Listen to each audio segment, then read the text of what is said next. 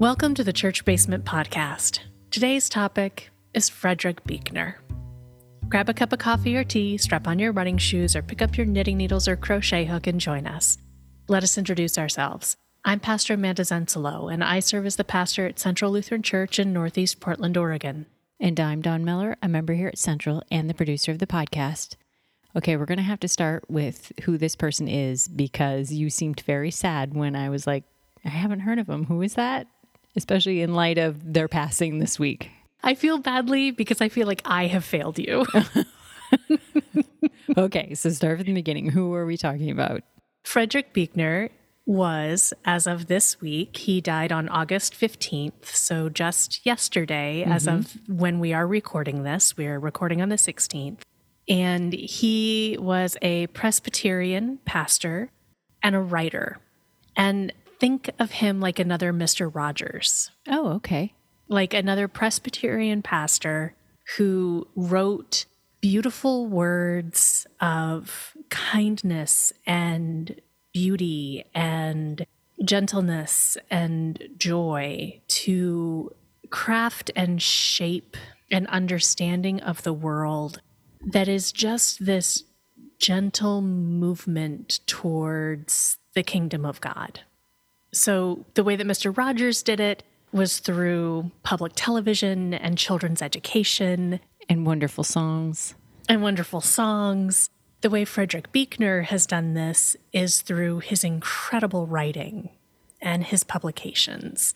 So he wrote 39 published books oh, wow. in his lifetime. And there are these little gems, these little quotes and these little gems, and the way that he could take a concept that is really huge and really gigantic and turn it into something that could be grasped and held gently on your fingertips and understood. And I would say Frederick Buechner is perhaps one of the most influential writers in my own articulation of theology and in spirituality. So he's particularly important to me. Where did you come across this author? So I came across him in my first year of seminary. Okay. Like it's a silly story, but it's a genuine one. So I lived on campus mm-hmm. at PLTS, and we would go down the hill to an area where there was like a couple of restaurants and a good Starbucks to study at, and two different used bookstores. And in one of the used bookstores, there was a really good used religious books section that okay. didn't get as picked over as Telegraph Avenue's used bookstore. Sure. So, like Moe's used bookstore down on Telegraph Ave in Berkeley would get really picked over because more of the seminaries were down that way. But over on Solano Avenue, where these two used bookstores are, there wasn't quite as many of the seminarians that would make it over there. Nope, you had a fighting chance. You had a fighting chance.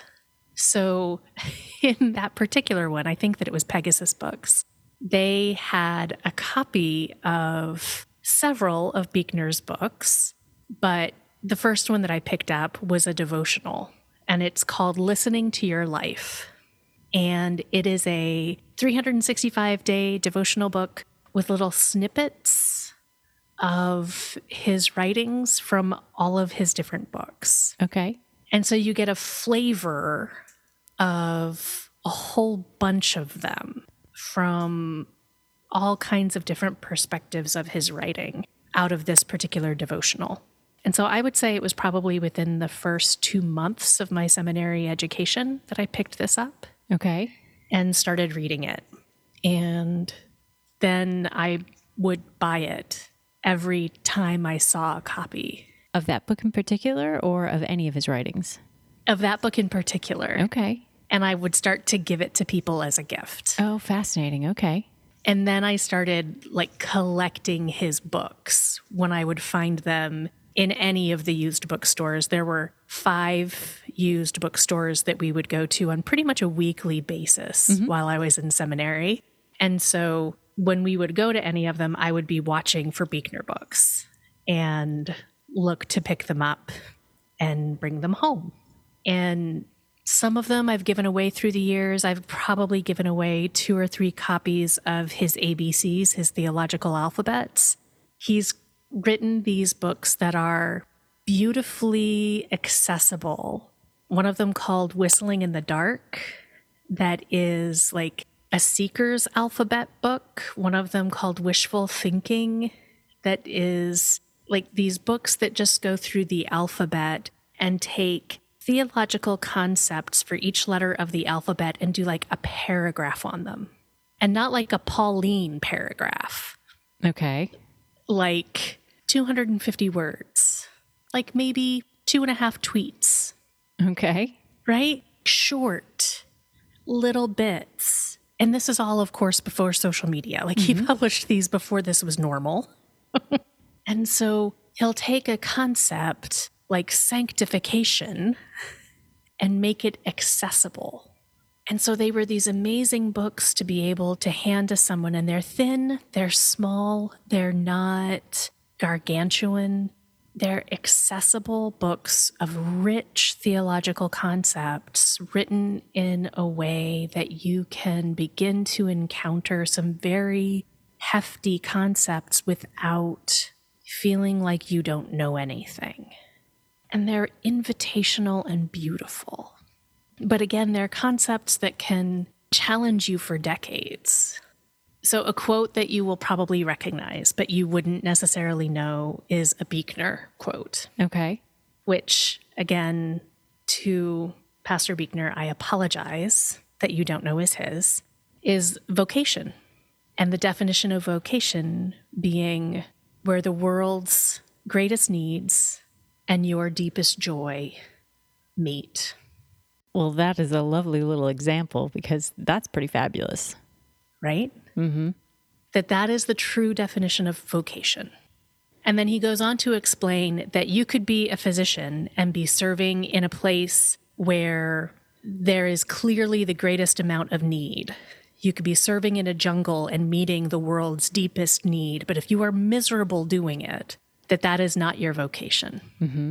But when you are finding that place where the world's greatest need and your deepest joy both combine, that is your place of vocation.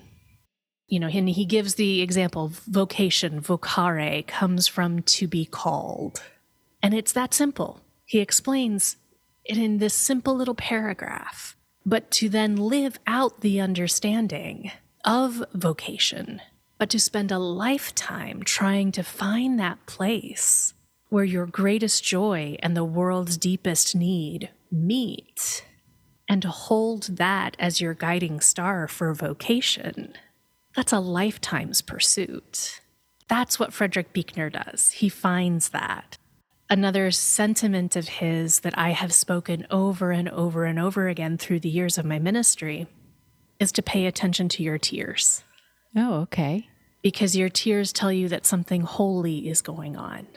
Whether it is something that is holy in joy or holy in sadness, tears tell us to pay attention. That is Frederick Buechner.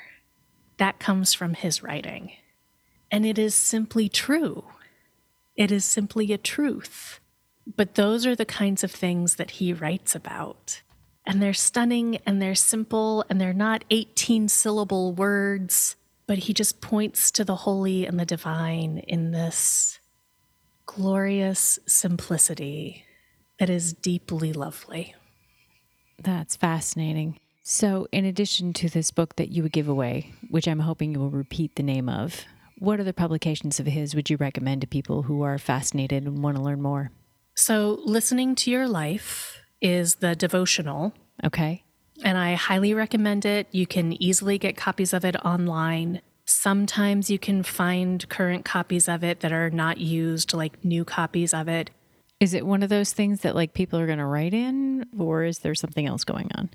Well, it was published in 1992, Okay. so it just may be hard to find a current copy of it. Okay. I think I've found it in like a new public copy of it, new published copy of it sometimes, but pretty rare. I've most often found used copies of it. And I haven't found them written in, Okay. but I just haven't found new copies of them. but I like to give them as wedding gifts, Okay. especially when I was younger and didn't have much money to give for wedding gifts, mm-hmm. to remind them to stop and listen as they entered into their marriage. So that's one that I would highly recommend. And then if there is a particular reading within that that you like, to go back to the back that tells you which publication it's from. Oh, that's right, because you said these all come from different bits and pieces of his writing. Exactly. And then to find that publication and follow up and purchase that publication. And the alphabets are really great. They really are fantastic. So, again, wishful thinking, whistling in the dark, those are fantastic little books to access. Alphabet of Grace, they're really lovely little books to kind of dip your toes into. And then there's a whole other kind of series of books that he's written Son of Laughter, which is written from the perspective of Sarah's son, the son of laughter. He was born from when Sarah laughs, hmm. Okay. right? So there's other books then that he's written that you can go into from there. I'm fascinated by the fact that it's a Presbyterian pastor. When you are out looking for authors and whatnot, how much do you put into play or worry what the denomination is of the person that you're reading? Or would you even have found this person if it wasn't for seminary because of that? Honestly, I didn't know that he was Presbyterian Okay. until I looked up his Wikipedia for us to do this. Oh, fascinating. Okay. So I didn't know his denomination. I knew he was clearly a grounded theological writer, but I didn't know his denomination. But his theology echoes with my heart's theology enough that that it made sense. His education again looking at you know his basic statistics went to Princeton University, Yale Divinity, Union Theological. It all makes sense mm-hmm. that he's very very esteemed, strongly based in a solid theological education and a generalized theological education that gives this incredibly sound base for a strong articulation. He was recommended to me by someone that I respected. Like, oh, mm-hmm. that's a good book. You should read that. By like a fourth year student. Mm-hmm. Again, we were in Berkeley and we were attending a school that was specifically all the different denominations within our different seminaries. Mm-hmm. Right. So my seminary was attached to what's called the Graduate Theological Union. So I took classes from SFTS, which is San Francisco Theological Seminary, which is the Presbyterian school. And I took two or three classes from the Presbyterians in my seminary education. So we were very, very ecumenical within our seminary education. We could take up to 50% of our coursework from our ecumenical partners there in the seminaries that were a part of our partnerships. Mm-hmm. And so it wouldn't have made a difference, I guess is what I'm saying. Mm-hmm. That simply because of where we were going to school, it would not have mattered that they were not Lutheran. Fascinating. So, when you were at these other bookstores and you were with your friends, did you ever find yourself like fighting over certain copies of his books, or was there enough to go around? Um, that's a great question. And I don't remember. I think I snagged them pretty quietly. Nice. I'm sneaky. when it comes to things like sushi and used books before my concussion, mm-hmm. yeah, I don't share well. That's hilarious. From this devotional, is there another piece of work that has a concept of his that you're really were fascinated to read more on in a larger piece of writing? Absolutely. So there was one of the devotions, and actually, I think that my mother may have caught it and pointed it out to me, or we both caught it and pointed it out to each other. It was interesting. It struck both my mother and I really powerfully. Mm-hmm. And we both talked to each other about it. And then we both went and found the book that it came from. And I think that the excerpt, I don't know what the date is, but the excerpt might be called Hands. And the excerpt is the description of they come from miles around to visit me, to be healed by my hands, but it's not me they are coming to see. Because God is using my hands. My hands are just gloves for the hands of God. And it was this concept of hands just being gloves for the hands of God to work healing through.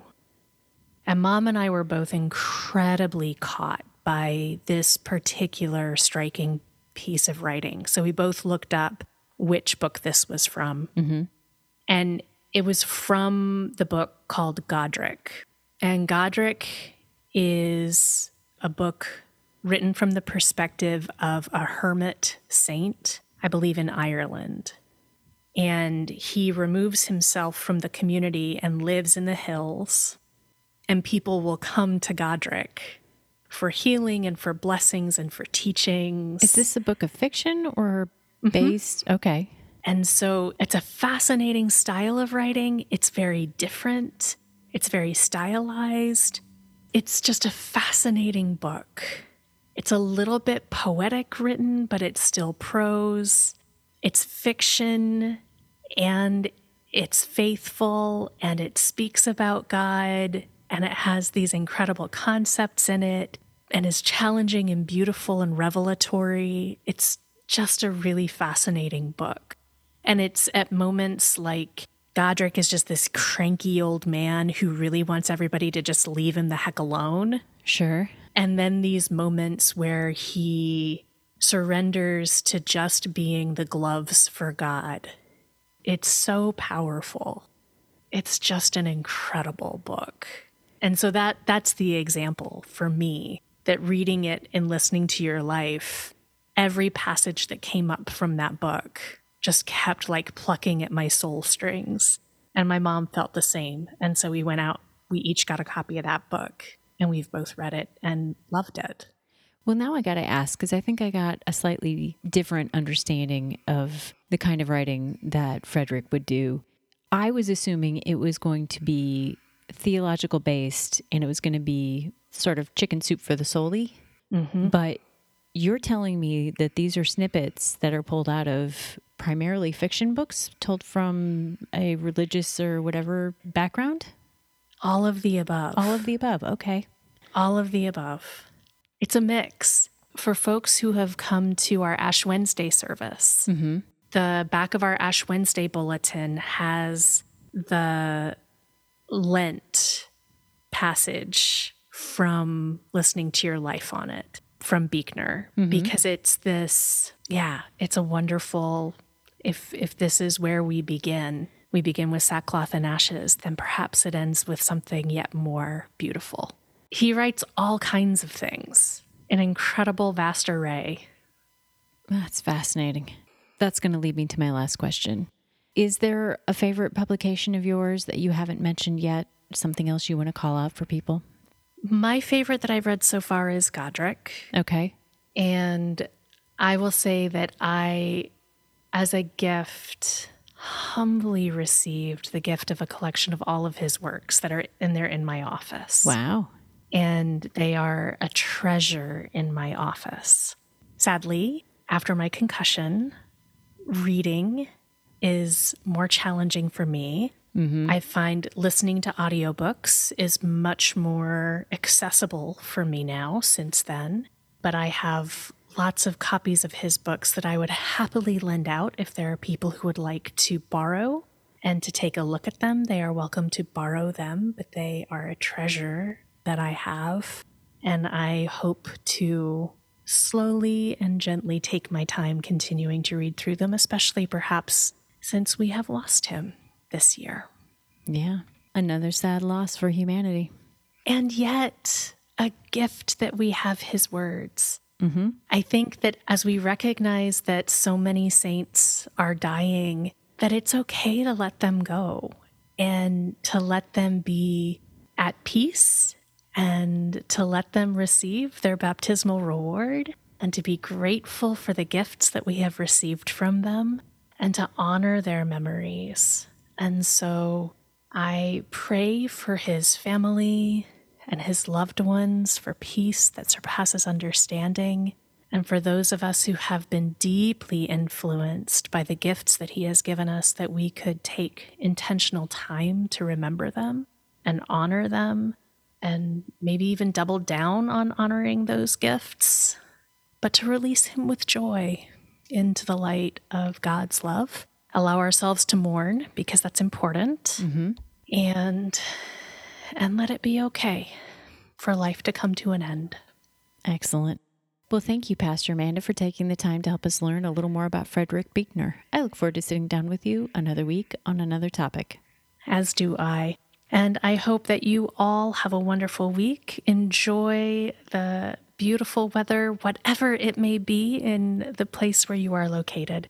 And if you are looking him up, his name can be difficult to spell, so let me spell that out for you. It is B as in boy, U E, C as in cat, H N E R. Look up Frederick Buechner. Find a book that might spark some curiosity, and may it be a blessing to your future. Until we are back in your ears again, remember God loves you, no matter what.